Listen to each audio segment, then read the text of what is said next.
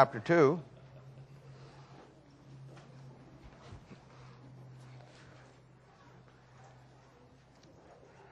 That's good. That, that bless my heart. That's great. That's good. Well, as you know, we have been, ever since we started our church, we have been laying a foundation in your life really on how to understand uh, the Word of God as far as building a relationship personally. We started out, if you remember, talking about the nine gates over there in the book of Nehemiah, showing how that those gates are, are pictures of what this church needs as far as ministries. We spent an enormous amount of time on uh, your own personal walk with God, showing you how to do that. And that's one of the things we've been doing in Proverbs chapter 2. All this is in preparation for when, probably sometime right after Easter, we're going to start coming through the whole book of the Bible. And my goal is going to be to take every Sunday a book of the Bible and lay it out for you doctrinally, historically, inspirationally, so that whenever you read the, that book of the Bible, that you'll be able to understand all of the things that you need to look for. Obviously, it won't be an exhaustive uh, critique of, the, of each book, but it'll give you enough information that you know what you're looking for and you know what that book's all about, and we'll hit on some key things. I want to do this because not only it brings us to the same level as we come through the Bible together, which I think is very important, but it also in future generations for your kids, for new people that come in down the line, we'll put those CDs into a uh, 66 book collection of the Bible. And down the line, anybody that wants to study the book of the Bible, they can go to that and they can get that material to start with.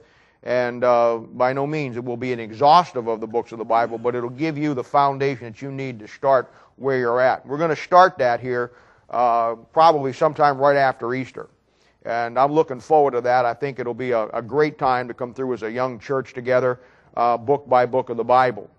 So, uh, but as you know, uh, in preparation for that, I've been spending uh, an enormous amount of time coming through the particulars of how to build a relationship. And as I said many, many times, we've been in Proverbs 2 now for a couple of months.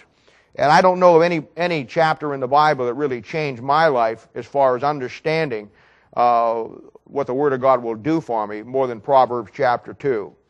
And last week we, we looked at it, uh, you know, we spent a, a lot of time coming through the first five verses there, showing you how to, uh, what, the, what your investment was, what you needed to do, receiving the Word, hiding the Word, inclining the Word, and applying your heart, you know, and crying after wisdom. And, and it's, uh, it's an incredible thing. And I'll tell you, exciting thing to me is, and we remember we took that time where we talked about Psalms 119, how to develop your own prayer. And I talk with many of you throughout the week and various different things, you know, and a number of you have, have talked to me about you got your prayer in the book of Psalms of teaching you the Bible. And I'm telling you, you get that kind of relationship going with the Word of God, and you're going to learn some things about the Bible. So I'm excited about it.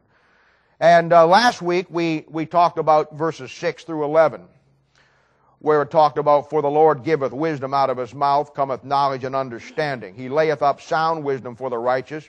He is a buckler to them that walk uprightly. He keepeth the paths of judgment and preserveth the way of his saints. Then he says, Then shalt thou understand righteousness, judgment, and equity, yea, every good path. When wisdom entered into thine heart, and knowledge is pleasant unto thy soul, discretion shall preserve thee, understanding shall keep thee. So we talked about the mouth. We talked about laying up sound wisdom. We talked about the Word of God being a buckler to you and keeping you on the paths of judgment. We talked about preserving your way and talked about the Bible giving you the aspect of, of balance, equity. But all of that brought us to the final great concept found down here uh, in verse uh, 11 when he says, Discretion shall preserve thee, understanding shall keep thee. Let's pray. Father, we thank you and praise you for the Lord Jesus. We love you so much. We thank you, Father, for those that are here today. We, we love you, Lord. We thank you for the fact that we can open up this book now and that you can speak to our hearts. You give us wisdom and insight into, into all the things that we need to look at today. And Lord, help us to be found faithful in teaching this old book. We love you and we love your word. And Lord, because of that, we can love each other today. And we'll thank you and praise you for all that you're going to give us. In Jesus' name, for a sake we ask it. Amen. Now, the greatest final concept, and I said this last week, the greatest thing, and the Bible will do a lot of great things for you, but I think the greatest single thing the Bible does for you and for me is give us the ability to discern. The Bible calls it discretion. And we talked about this last week in a very, just got, kind of got into it. We're going to really get into it today. But it gives you the ability to separate what is truth from what is error. We live in a day and age that is very complicated. We live in a day and age that is wrought with falsehood, wrought with false teaching that looks so good. And I'm not talking about just in the world, I'm talking about in churches. You have men today standing in pulpits, preaching from, a, from the Bible, who are giving their people absolutely nothing. You have people who uh, believe in God and believe in heaven and believe in hell that are go to church every Sunday that are on their way to hell because of the fact nobody's ever really uh, gave them the truth the way the Bible lays it out. And you have people that get caught up into all kinds of things. Within the body of Christ, there are heresies. Heresies are false teachings. And there are heresies within the body of Christ. That means false teachings that saved people get caught up in. And there's heresies without the body of Christ. That's teachings that unsaved people get caught up in. And even though one's going to hell and one's going to heaven, there's still a heresy within uh, both realms. Not only the world, but also the church. And that's what the Bible does for you. It gives you the ability, it gives you the ability to uh, discern what is right and what is wrong, what is real and what is phony. And uh, it gives you an absolute standard. And without this standard, with what we're faced with in the world today, without an absolute standard you can go to, that totally and completely you can rely upon, that it is something that God gave you, that man had nothing to do with, that is the absolute critique of everything in life. Without that, we're all in a mess and we are going to be fooled. There has to be in this world somewhere an absolute standard that has the gold standard of truth by which everything else can be judged by. And my friend, that is the Bible. And that's where we're at today. I got a question for you today, and I want to make this question kind of like preface my, my, my, my message this morning. And the question is this, Mindy, what time do you have? Mindy doesn't have a watch. That won't work. Do you have a watch, honey? Does anybody ever wear watches in it? What time you got? You got 11:30. Jan, what time? Jan, you, bet you got a gun, oh, but you don't have a watch. So if Jan shoots you, he will not be able to tell you what time it is. What's your time you got? 11:30. 11:30. What time you got? 11:27. 11:30. What time you got? 11:29. What time you got? I got 11:25. What time you got? Who? What time you got? 11:28. What time you got? 1128. What time do you got? 1128. What time do you got? 1129. You know what? It's all right. They're all reliable. No, they're not. Now, you know what you got today in this world? You got a bunch of people I asked that gave what time it was, and everybody, almost everybody, gave me a different time. And yet, there is one standard for time in this world. I don't care what time you said it was, or what time anybody said it was, or what time I said it was.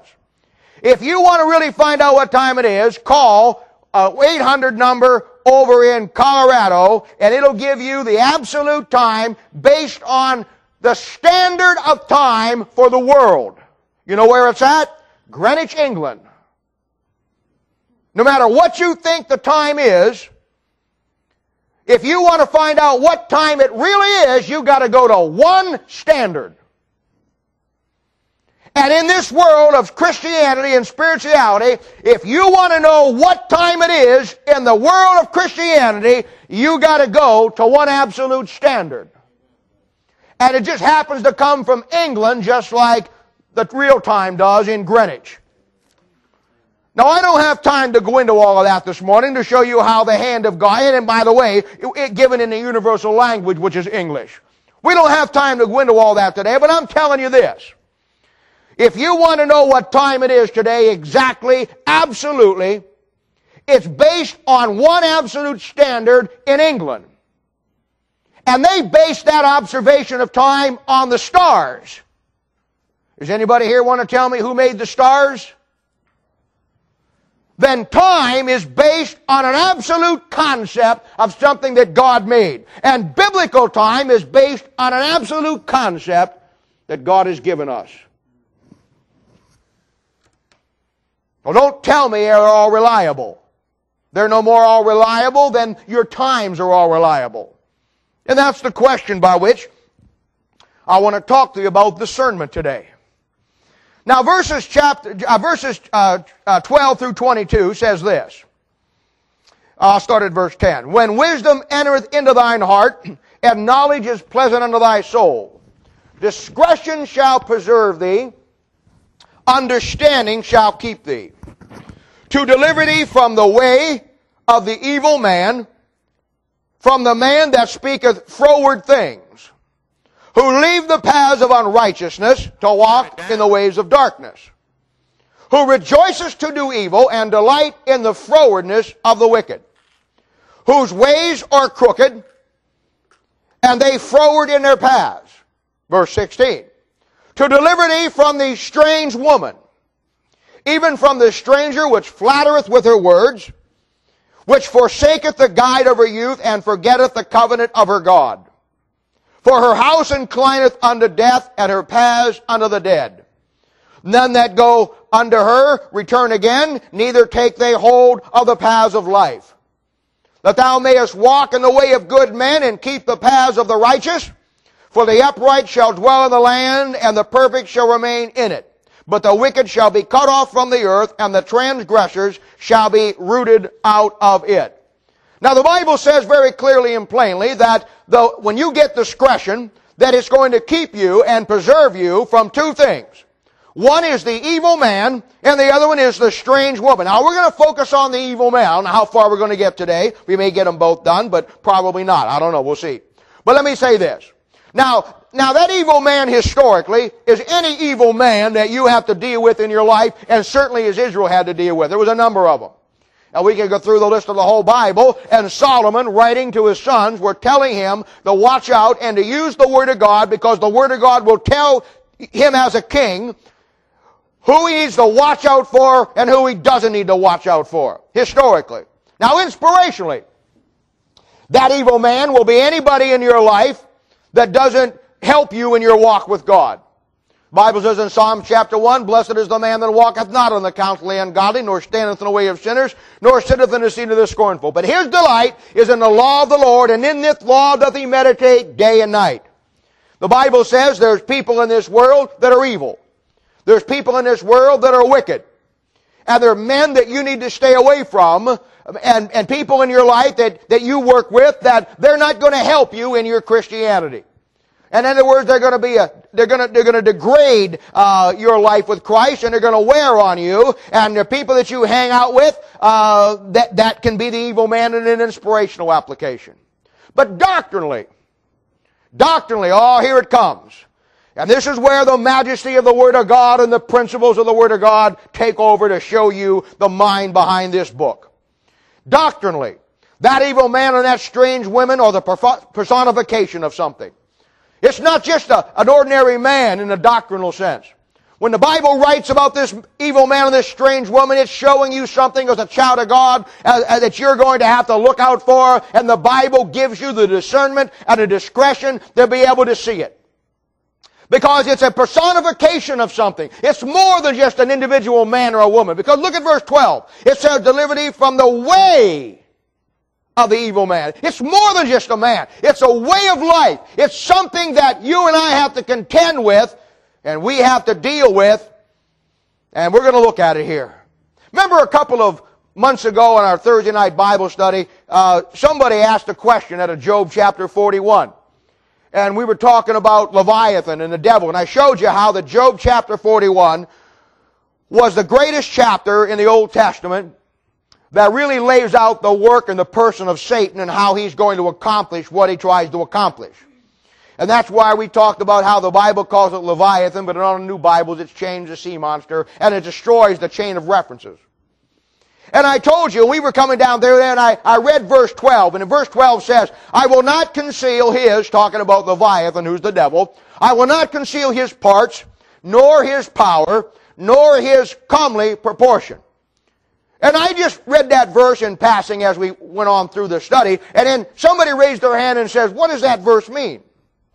And I showed you how that those three verses, or that verse, with those three concepts, show you exactly how the devil's going to work. And the Bible lays out more about the devil than, and the way he operates than any other person outside the person of the Lord Jesus Christ. Now that's why the devil hates the Bible. And uh, uh, verse 13 said this, and who can discover the face of his garment? Now those two verses simply say this, that the devil is a master at disguise. A devil is a master at camouflage. The devil is a master at masking himself as the real thing when he's with the wrong thing. And the Bible says that God will not conceal his parts, his power, or his comely proportion. And those three things, without getting into a long dissertation on them, reveal not only who the devil is, but how he operates in every dispensation of this Bible. And I'm telling you, when you understand that, you begin to realize that if you have a Bible and you believe the Bible you read, that you can discover the face of His garment. And that's why Proverbs 2 says that when you get the Word of God into your life and you learn it, and you learn the principles, and you learn the stories, and you learn the characters, and you learn the types, and you learn everything the Bible has to offer, you now have the discernment and the discretion to be able to see this evil man in all of his things that he does as he really is. Now I'm going to take you on just a, a short Bible study this morning, and I'm going to, I'm going to show you how, how you begin to do this. And for this, we're going to have to turn back to Genesis chapter 3. Because this evil man is something more, it's something more than just a, a man. It's a way. And you need to understand this this morning because what we're about to see is the evil man, the personification of the devil, to destroy mankind and destroy the plan of God through a specific format. And somebody said, well, Bob, where do you start if you want to study something like that? Let me tell you. In the Bible, in studying the Bible, there's some rules. One of those rules is simply this. It's called the, the, the, the rule of first mention, or the law of first mention. The first time you find something mentioned in the Bible, because the Bible is a supernatural book, and the Bible was written by God, under God's inspiration. The first time you find something in the Bible is very important. Because it now, it now gives you a point of reference. The key about the Bible, as I've said many, many times, is its consistency. Once you find something the first time in the Bible, that first time will always define what that thing is.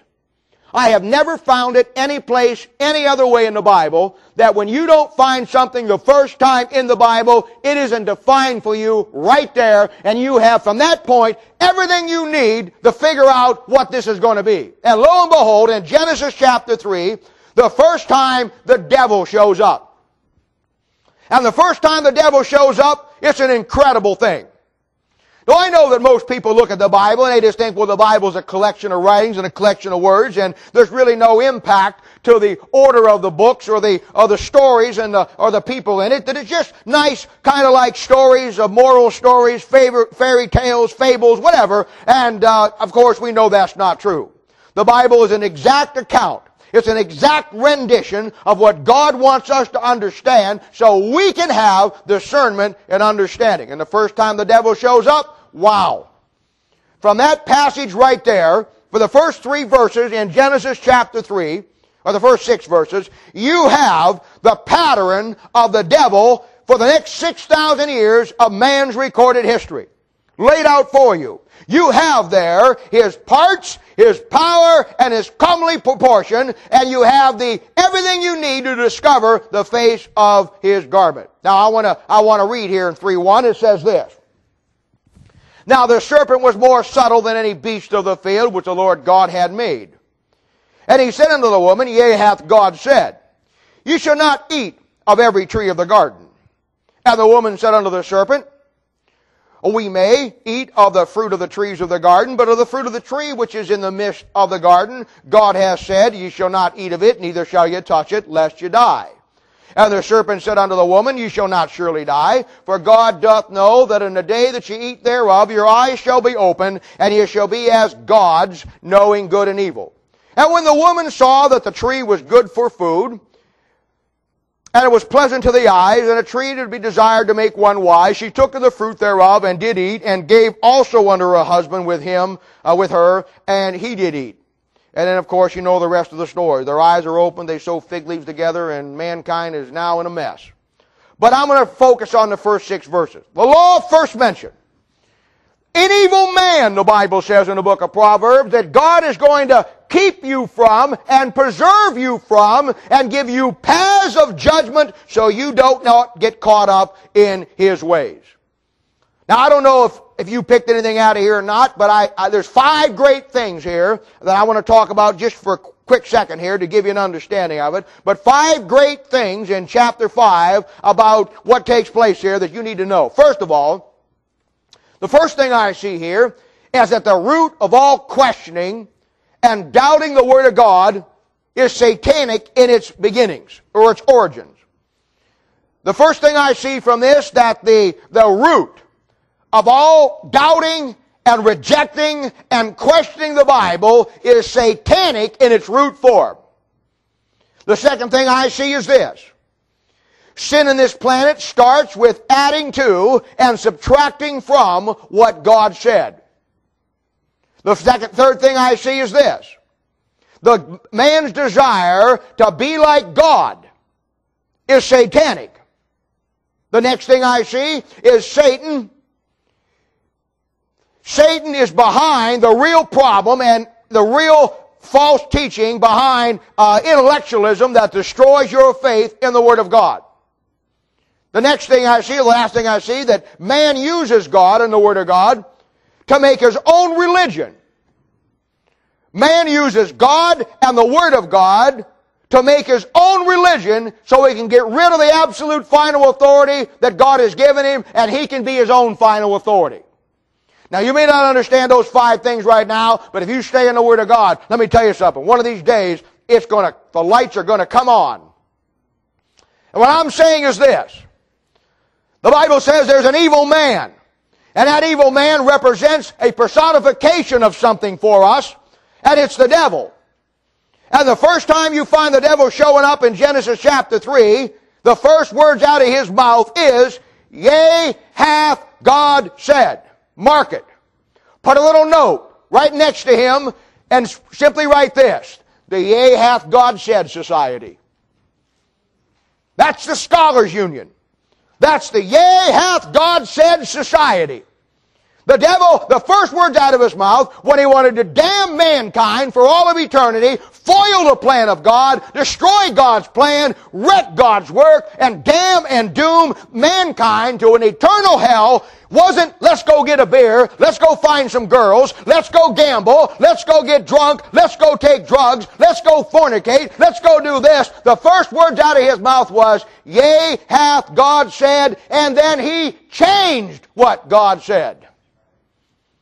Mark it.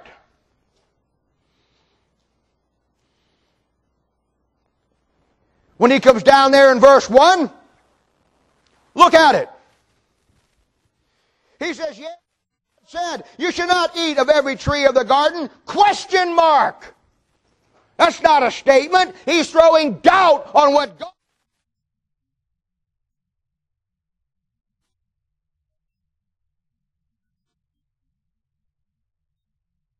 the preceding chapter, in verse 16, God told them they could eat of every tree of the garden.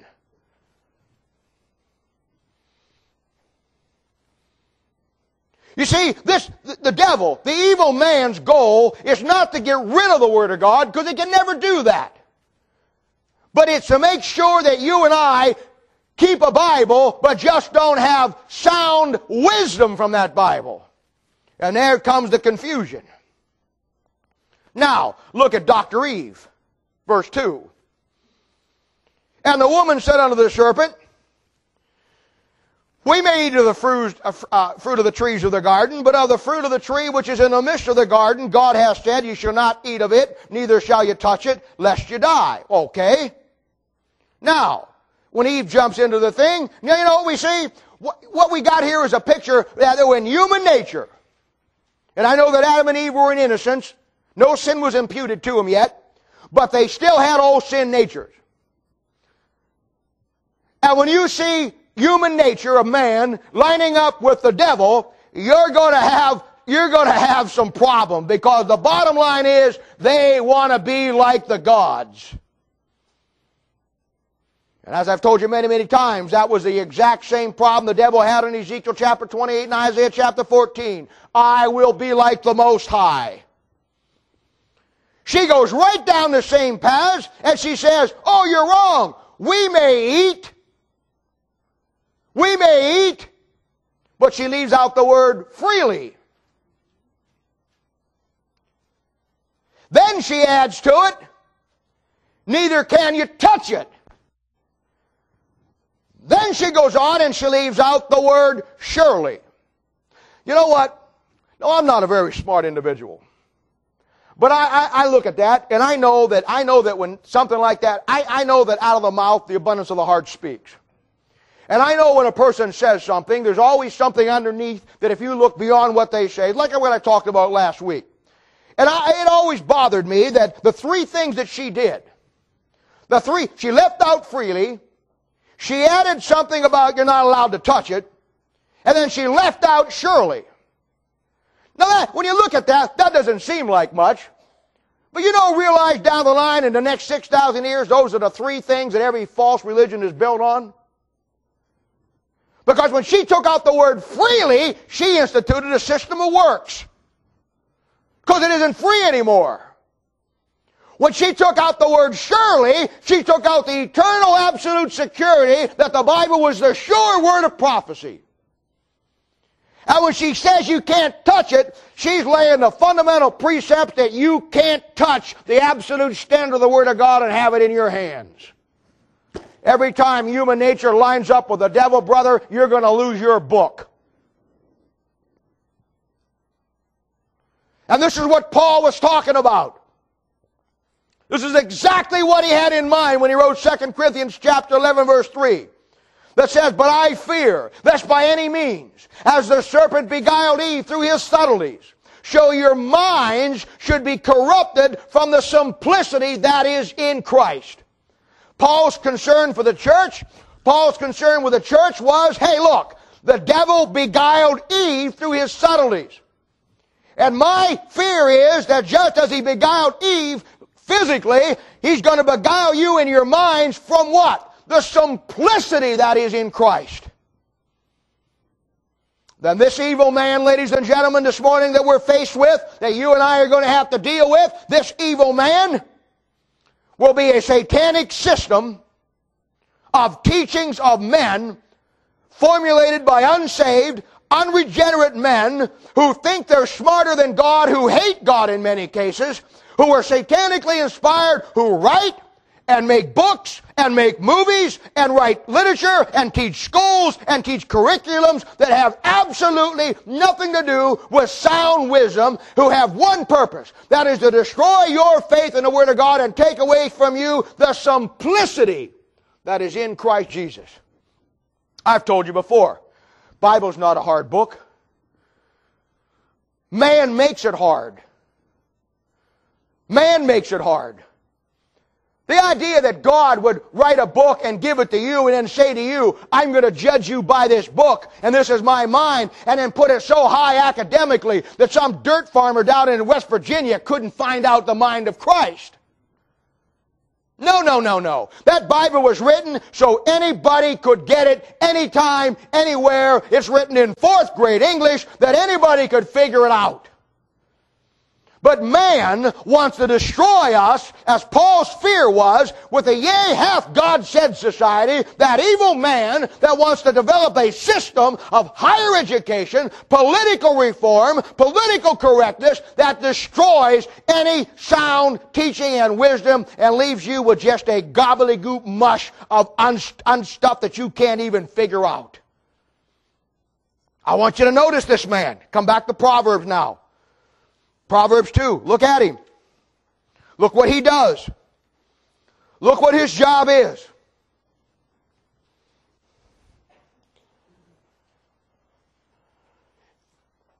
It says down here in verse 12, to liberty from the way, the way of the evil man, from the man that speaketh froward things. Froward means perverse. He speaks perverse things. Verse 13, who leave the paths of unrighteousness. That he leaves the righteousness of God. He doesn't walk on that path that you're told to walk on. And the rest of that verse says, his ways of darkness. No light, no truth. Light in the Bible is the Bible. This man speaks perverse things. He leaves the paths of unrighteousness. He leads you into darkness where there is no light, and then he rejoices, verse 14, to do evil. His ways, verse 15, are crooked. This is the evil man. This is the system that started in Genesis chapter 1 or Genesis chapter 3 where the devil, who is the evil man is the personification of, showed up to destroy the simplicity. How much simpler could it get? Adam and Eve are in a garden. They don't work. They don't have to worry about heat bills air conditioning bills. The weather is perfect. They got no houses. They don't have to worry about going to the mall to buy clothes. They don't have to worry about anything. They don't have to go to the pet shop. They got lions and tigers and bears and everything around them that can be right there. And they can just walk out and eat whatever they want. There's nothing buried in the ground. It pops out of the ground. And you can have whatever you want. You don't have to work. You don't have to get up. You just walk around and fellowship with each other and fellowship with God. How much simpler can it get than that? And when the devil shows up, he destroys that simplicity. And now look what we got. Whoa! We got now countries. We got now nations. We got now politics. We got now parties. We got now Democrats, Republicans, Independents. We got wars. We got sickness. We got this. We got that. You're telling me that's better than what it was? The devil, the evil man, destroyed with Adam and Eve more than just damning their soul. He destroyed the simplicity that God had given them. And when Christ came back, died on the cross, and restored you and me to that fallen image, you know what he also gave us back?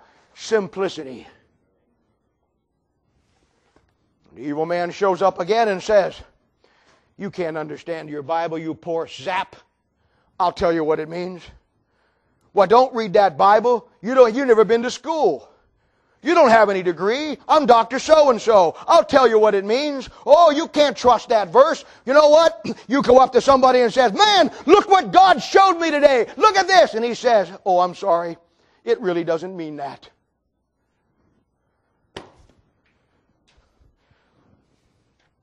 Maybe we ought to sing I'll Fly Away. I'm telling you. I'm telling you. This evil man has one desire. And faced with that, Job. And I'm going to tell you right now, wait till we get to Job coming through the Bible. That's going to be a tough one to get through in one hour. But I can do it. I'm telling you, you better, better, better put on your high gear thinking that day because Job is the most unbelievable scientific book in all of the Bible. There's more information on the universe. There's more information on what's going on out there and the scientific discovery that man made in the book of Job. I mean, you want to study the telegraph and the telephone? It's in Job. You want to study the spectroscope? It's in Job. I mean, it's endless what Job has. You want to get the dimension of the universe and how it lays itself out? It's in Job. That's sound wisdom. But you know what Job said in Job chapter 38?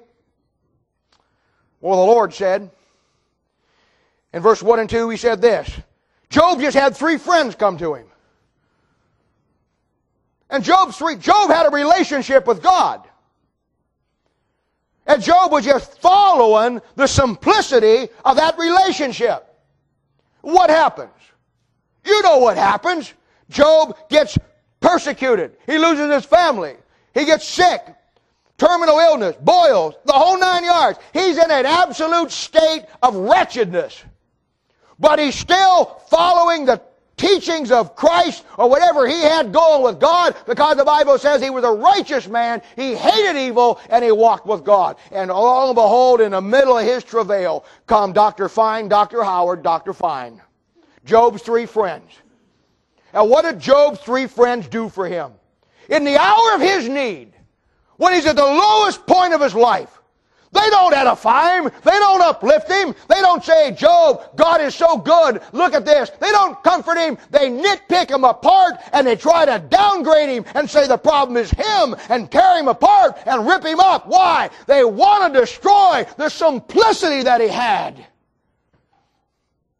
And it gets so bad that Job looks at him and he says, you know what, boys? You're telling me all this is because of God and God is judging me and you're telling me that I got sin and I'm telling you I don't. But you know what? I can't argue with you. I'm here, you're there. I know me, God. You don't know me and God. You know what you got to say. Let me end it. I don't care what you say. I love him. I trust him. I believe him. And if he slays me, I'll still trust him. Whoa. That's Job. Nothing was going to take the simplicity that Job had. But all those three boys showed up. Those three boys showed up. In Job chapter 38, the Lord shows up. And then he asks some questions. And he says, The Lord answered Job out of the whirlwind and said, Who is this that darkeneth counsel by words without knowledge? Job's three friends historically, and the evil man doctrinally.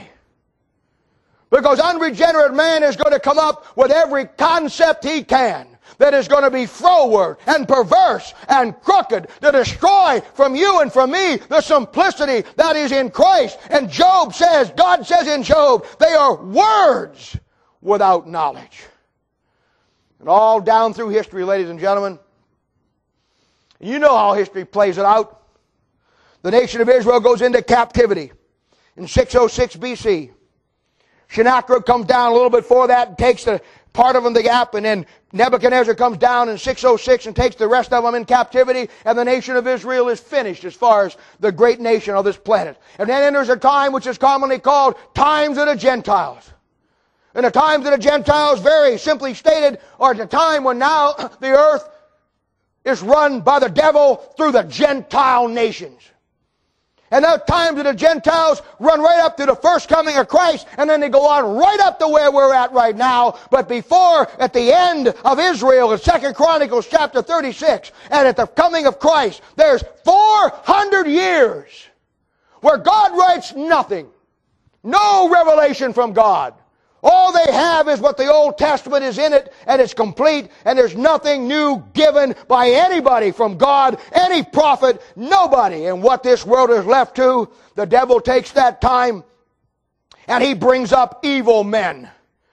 Men like Socrates, men like Plato, men like Aristotle, who take the Old Testament Word of God and corrupt it and add to it their own philosophical pagan teachings and come up with a whole nother concept of life, principles of life that'll lead you straight to hell.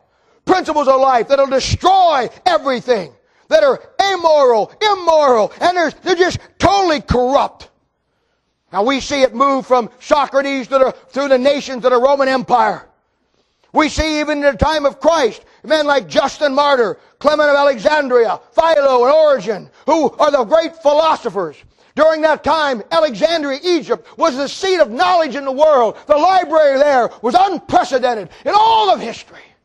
And the great minds formed their patterns of thought and the philosophies that were going to impact you and me 4,000 years later at that time in Alexandria. Oh, and Philo and Origen and those boys were done with it. Man, it was a mess. Now there was all kinds of philosophy of life. They went contrary to the Word of God. We see the rise of the Roman Catholic Church and what is commonly called the Christian scholarship. Guys like Thomas Aquinas, Alcan, Augustine, who take the seeds of Plato, Aristotle, and, and, Socrates, and all of the ungodliness of Alexandria, and mix it together and come up with a form of thought that later on, as Europe develops, and God's Spirit moves, and the Word of God is moving out in the Philadelphian church age around the world, the devil has evil men to counter that great fact. You know him today as Thomas Hobbes. You go up to California and you go to Berkeley University named after George Berkeley, one of the greatest unshaved pagan humanist the world has ever seen. David Hume, Christian Wolff, Isaac Newton, Spinoza, Voltaire, the great atheist that denied God and the Word of God. All these men hated God. They hated the Word of God. But they sat around and their writings and their teachings changed and impacted the minds of Europe for 2,000 years. And it comes to a point in Europe through this German rationalism and the humanism and the secularism. Nietzsche, who lives around 1900, comes up with a great concept. Rock the world. A great statement. Change the pattern of life on planet Earth. What a revelation Nietzsche had when he stepped to the forum and said to his intellectual students, I've come to a great conclusion today. God is dead. Do you know, I bet there's times in heaven when they just go into a spastic fit. I mean, you got to see the two perspectives. Here's a little guy running around here, you know, with a PhD, with a little go-to, go-to, goatee mustache on there, you know. And up there in heaven, Lord sitting on the throne.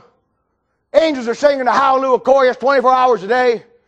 And the seraphim are bowing down saying, Holy, holy, holy. And they're seeing through God's creation over there, you know. And I don't know exactly how it goes on up in heaven. I don't know. But I, I, you know what? I, I got this thing in my mind, you know.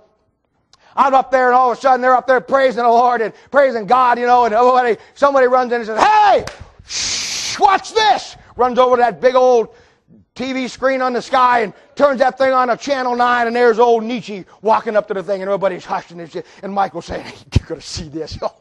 Watch this. Moses is over there saying, oh boy, here it goes, you know. And Jeremiah getting everybody around, you know, they're saying, hey, And heaven, I think this is what it means in the Bible when it says, there was silence in heaven for a half an hour.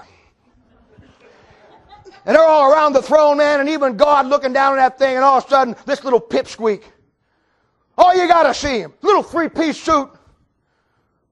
Little scraggly mustache, you know, the evidence of things hoped for, the evidence of things not seen, you know, on his face, you know walking up there, you know, looking out at that crowd and everybody saying, Oh, Dr. Nietzsche, I brought your book. Sign my book. Sign my book. Oh, sign, I don't have a book. Sign my shirt. Sign my leg. Sign my hand. Oh, oh, he's here. Oh, what a great intellectual. Oh, doctor, doctor, doctor. Oh, and oh, could you see it out in the forum? Doctor, it's good to see you here. Thank you. It's good to be here, doctor. Yes, doctor. Yeah, doctor. It's good. Let's go hear the other doctor. Come on, doctors. It's good. Everybody sat down there and he walks to that pulpit, podium and it's just quiet.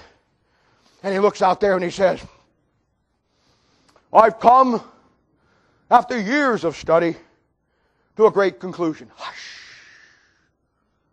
People with notepad and pen.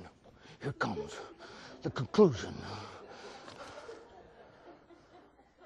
Heaven's up there, they're all looking at this thing, and you know, Michael's kicking Gabriel, and Gabriel's saying, oh, look at that idiot. Shh, watch this, watch this. They're over there, you know, and all the Old Testament saints are down here, they're saying, I can't believe this. What an idiot. Didn't he, didn't he live down the street from that guy that was a soul winner that just got here last week, you know, when they killed him? You know, yeah. And they're watching down there, you know, here it comes.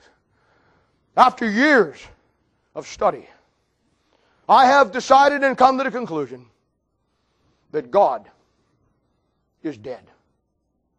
Everybody in there went, oh.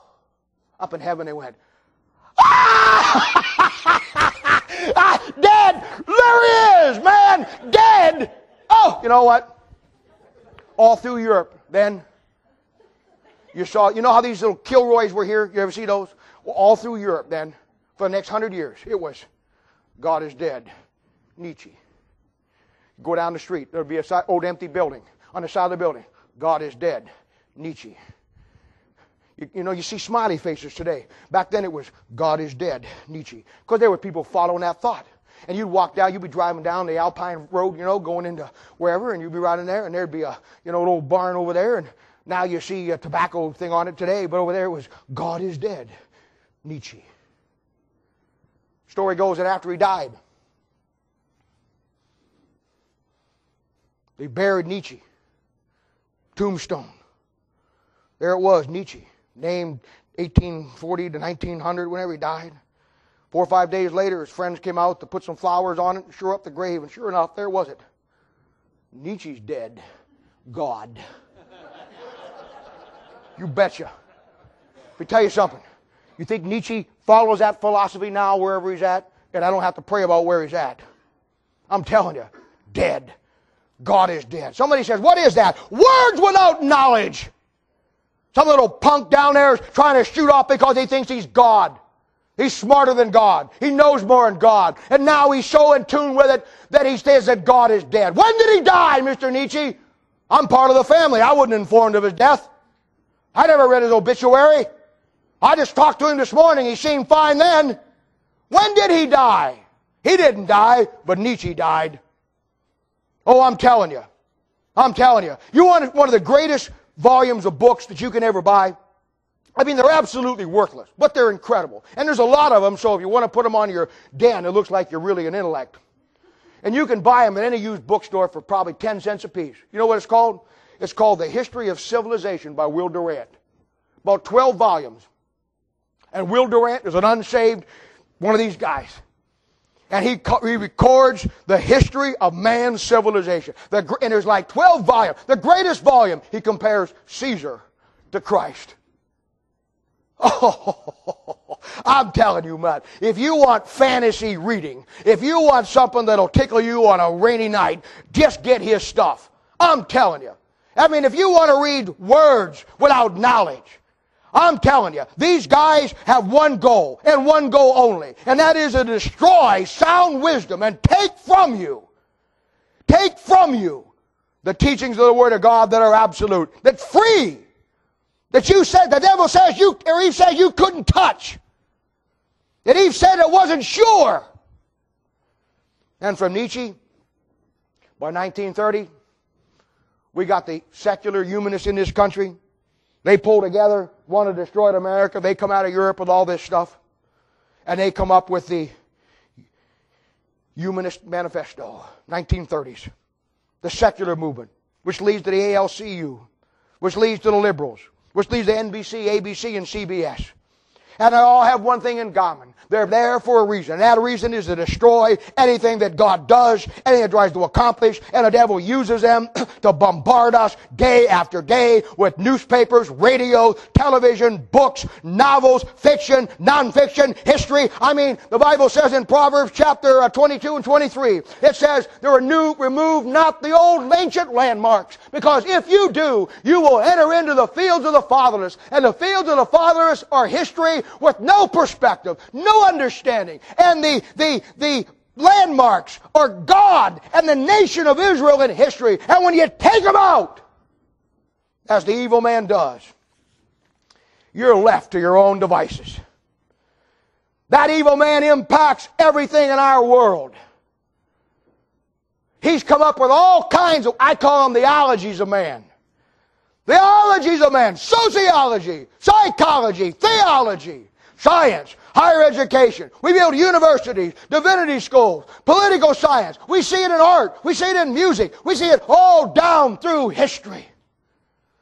Proverbs chapter 19 says, verse 21, there's many devices in a man's heart, but the counsel of the Lord that shall stand.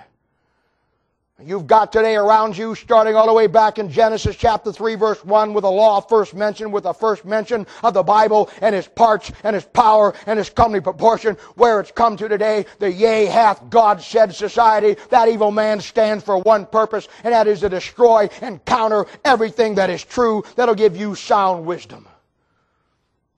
You go into the, you go into the psychology world today, and you're faced with Sigmund Freud.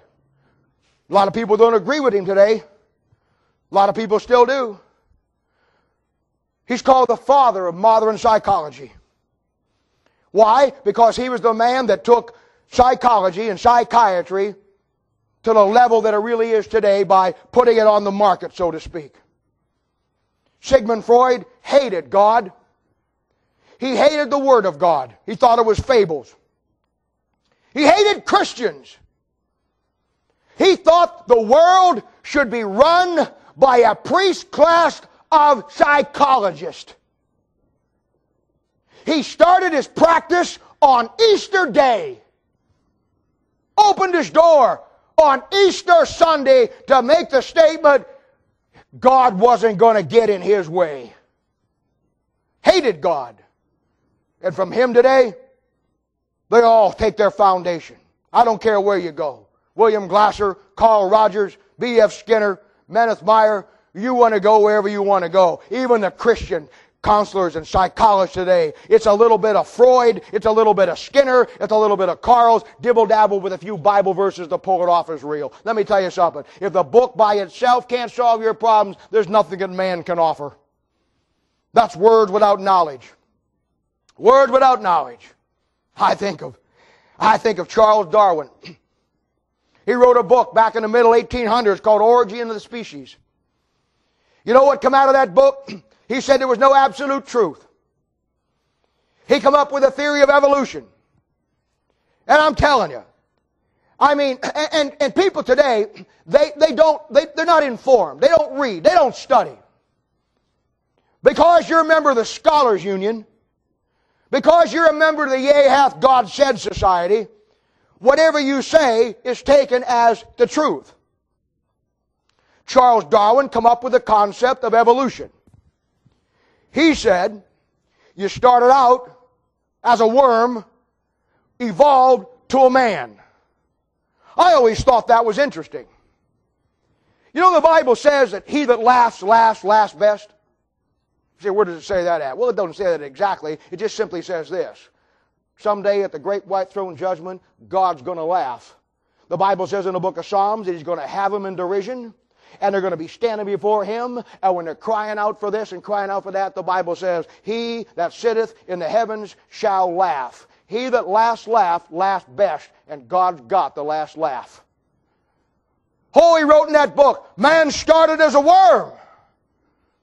And through evolution and the changing of the species, he's evolved now over millions of years to what we are today. You know what the Bible teaches? Bible teaches just the opposite. God's great joke. Bible teaches that man starts out in the garden perfectly performed, perfectly right, and then degenerates from there, and in a lake of fire he winds up as a worm, where the worm dieth not, and the fire is not quenched. Oh, you know what you got there? You got sound wisdom versus words without knowledge. Simple as that. And I'm telling you, every scientist, every microbiologist, every man at NASA, every astronaut, every astronomer, every cosmologist, every everybody believes in two absolute laws, the laws of first and second thermodynamics. Now the and I'm not going to bore you with science this morning, so I'll make it simple. The first law of thermodynamics simply means this. You cannot create nor destroy matter. The second law of thermodynamics is called the law of entropy. And that simply means this. Things run down, they don't run up. When you buy a car, drive it off the lot, you just lost $800. Your house isn't getting better, it's getting worse. Your dog's not getting younger, it's getting older. You're not feeling better today, you're hurting more than you were five years ago. It runs down. Every scientist in the world. Now when you come to, when you come to, when you come to evolution, which without a doubt is the most absolutely absurd, absurd, stupidest thing you'll ever get into in your life. But we've got to do that because we're up against word without knowledge. All scientists, all mathematicians, everybody believes in the first and second law. There isn't one scientific man in the world that does not accept and buy the first and second law of thermodynamics. So when you're faced with evolution, I don't know how to break this to you. You've only got four ways it got here. You've only got four. You've only got four. There isn't five. There isn't six. There isn't seven. Hundred years from now, they won't find eight. There's four. Only four. And this shows you the emptiness of their words. It shows you the phoniness of their teachings. It shows you how that Job said its word without knowledge. First of all, if it came, it had to come first of all from nothing, naturally. That is against the first law of thermodynamics that says matter can neither be created nor can it be destroyed. So it could not have come from nothing naturally based on the fundamental sound scientific principle that everybody agrees with. The second way that it had to be here is it had to come from nothing supernaturally. That's God. Third way, it had to come here is something was already here, and then it began to evolve up from there. That goes against the second law of thermodynamics, which states absolutely, unequivocally, that things left to themselves run down, not run up. So you got one, it came from nothing naturally. You got two, it came from nothing supernaturally, God. Three, it came from something already here. Or four, it ain't really here and everybody just thinks it is. Which is not much of an option. And then they accuse, I don't know how many times over the years I've been accused, well, you believe in faith. You believe in faith. Man, it takes more faith to believe that than anything that's in the Bible. I mean, it either came naturally, which it can't, it was already here, which it can't, or it has to be God. Did you ever look out? You look at the stars, you think, how far are they away? I look at my telescope and I'll see the little galaxies out there and I'll look it up in a book and it'll say, this galaxy is 900 million light years distance. 900 million light years. Light travels at 186,000 miles a second.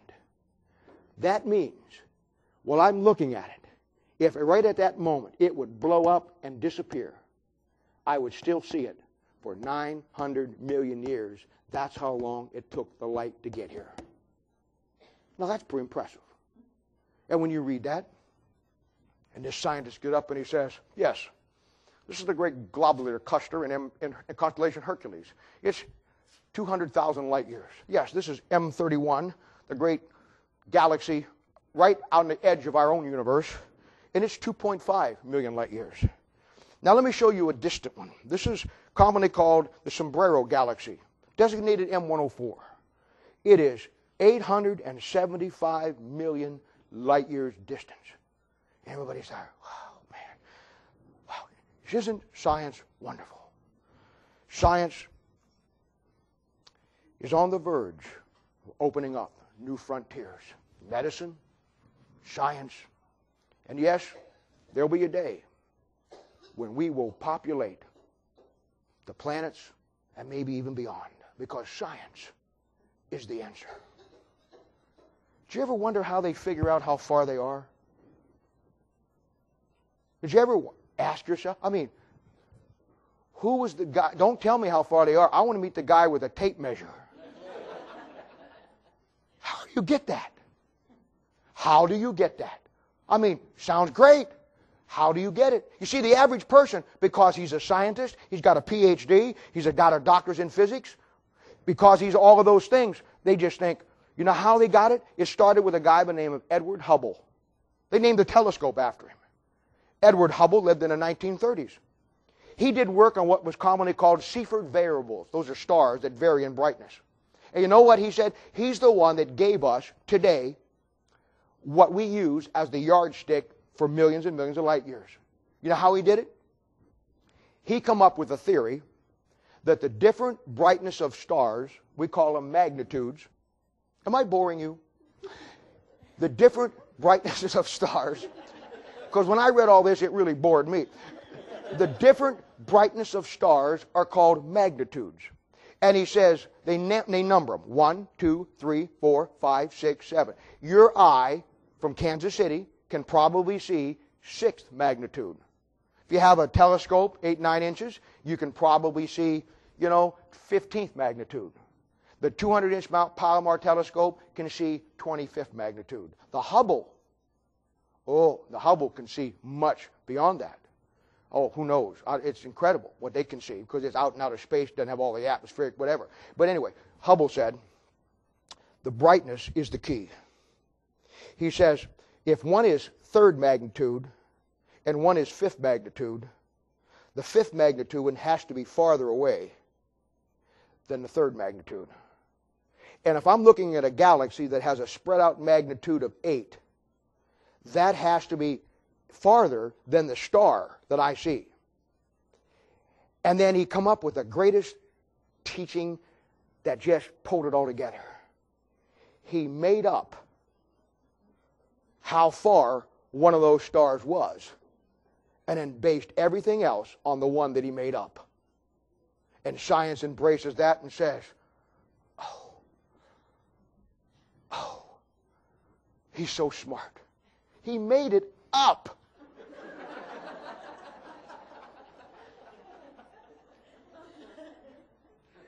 I could have asked, I could have asked Buddy,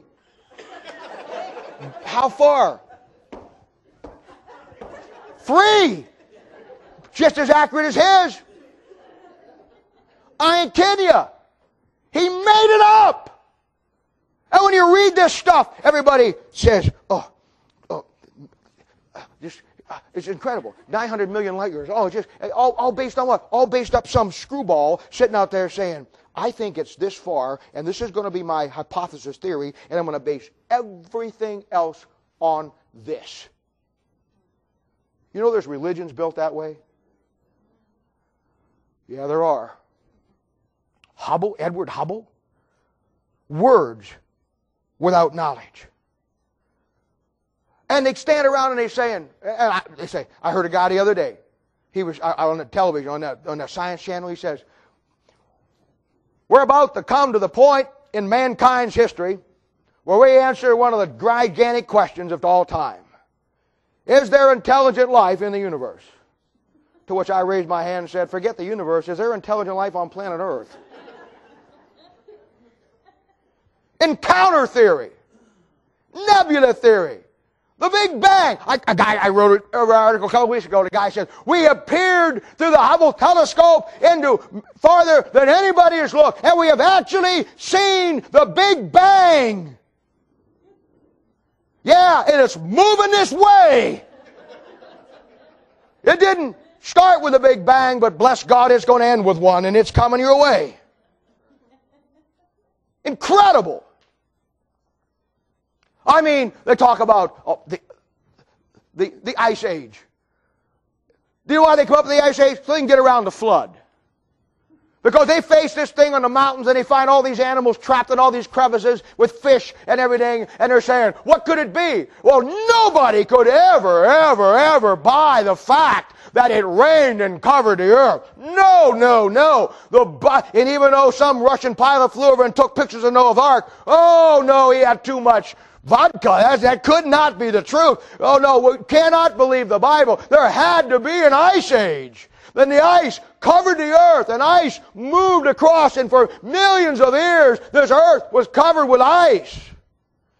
Somebody says, what about we found a mastodon trapped in the, covered by the ice? Yes, that's proof. The glacier came down, trapped the mastodon, and there he is. Well, sir, the fastest glacier in all of history moved eight inches a year. That's a real slow mastodon you got there, buddy.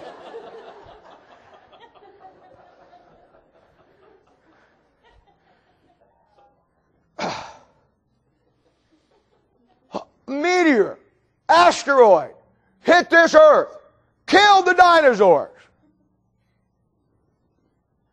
Anything but a flood. Anything but the Bible. Anything.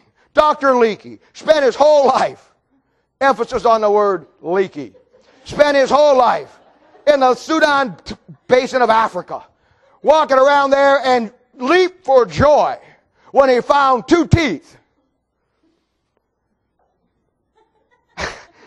I mean, the world, the scientific world, called together everybody to for the adulation for Dr. Leakey, who found two teeth that were the earliest man that we ever have known. Now, when they carbon dated, they found out they were part of an ape. Obviously, a direct descendant of Dr. Leakey. Over and over it goes. Words without not. It's no wonder the Bible says in 2 Corinthians chapter 10 it says, casting down imagination and every high thing that exalted itself against the knowledge of God, and bringing into captivity every thought to the obedience of Christ. And I'm telling you, I'm telling you, that Bible, God gave it to you, and if you invest your time in it and your life in it, you'll get discernment and you'll get discretion. And when you read these things, when your kids are faced with these things, when you have to deal with them at school or in, in the workplace or wherever, you won't get crapped. You won't get caught. You won't buy into it. You understand through discernment what is real, what is right, what is word without knowledge, no matter how good it sounds. God's word is God's word. And I'm telling you, when you look at this and you understand what you've got and you realize how this thing works, you understand that all the way back in Genesis, the devil showed up to take sound wisdom from Adam and Eve and to steal their simplicity and that's exactly what the devil, through the evil man, down through history, through the writings of those unsaved, unregenerate men who hated God, hated the Word of God, who were pawns and tools in the devil's hand to destroy this book and to take from you and I the simplicity that is in this old book. I'm telling you. And you better get it. Now, I'm laying this stuff all out to you now because when we hit the ground running, coming through that Bible, I want you to be able to have a foundation to see where we're going and what we're doing. Because we're going to have to pick it up fast. And we're going to have to get into that thing. And when you're done with it, you will, you will understand totally and completely where this thing works. I'm going to close with this, and then I'm, we're going to be done this morning. Let me tell you how I got saved. I, I went, I went, I've always been into science, I've always been into astronomy. And I, I was going to Kent State University. I went there for a couple of semesters. And uh, I don't know if I was saved or not at that particular point. I've been out of church for so long, and that's another whole story. But anyway, I was in. I was into. I bought into evolution. I, I was into astronomy then, and I had the whole thing, man. And you know what? a couple of Christian guys got a hold of me and they started witnessing to me, and I kind of blew them off. And they said, Hey, look, you're into astronomy, you're into science. we got some things we want to run by you. Well, that appealed to me because they're asking me. Good, I can handle that because I want to be like the gods too. So I, I, I like that. So we got together one afternoon, and they showed me their the thing they were working on was called statistical mathematical probability. And I didn't know I was falling right into the trap. And they got me over to their house, and they said this Look, Here's what we're basing this on. if the sun came up a hundred times in the past, what is the mathematical probability of it coming up tomorrow based on the last hundred times it came up? It'd be pretty good, wouldn't it? And I said, yeah. I said, okay. He says, here's what we've done. We need your help on this. We took 48 prophecies that are found in the Old Testament. Those prophecies are about the Lord Jesus Christ. Those prophecies were written 600 to 1,000 years before he was born. And there's 48 of them in your Bible. He said these prophecies deal with the way he's born, where he's born, where he travels, how he dies, where he dies, and just 48 intimate things about a man's life.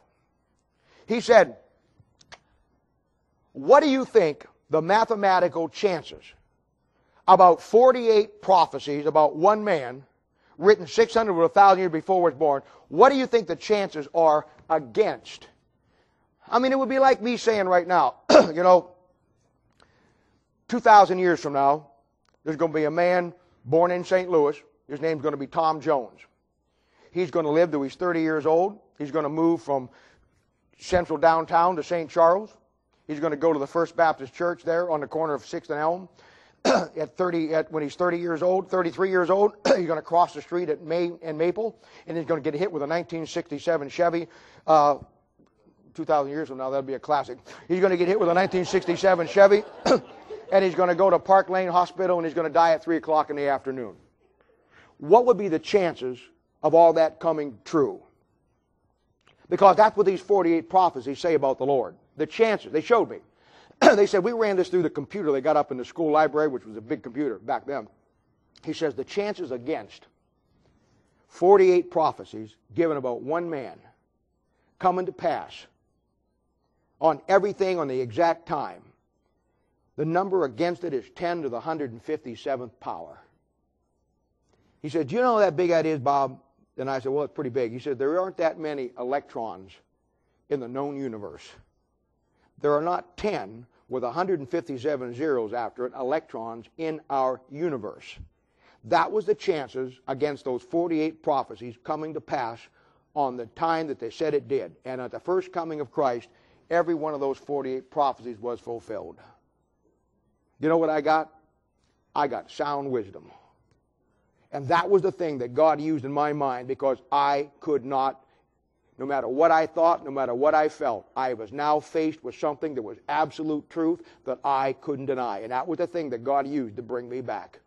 And I'm telling you, this book is God's book. And the devil wants to destroy it from you. He wants to take the simplicity of Christ away from you. He wants to destroy your mind over that thing. And then the evil man, and next week, the strange woman, will get right in there and do their work. And next week, you saw the strange man. Next week, we'll talk about the strange woman. Let's pray. Father,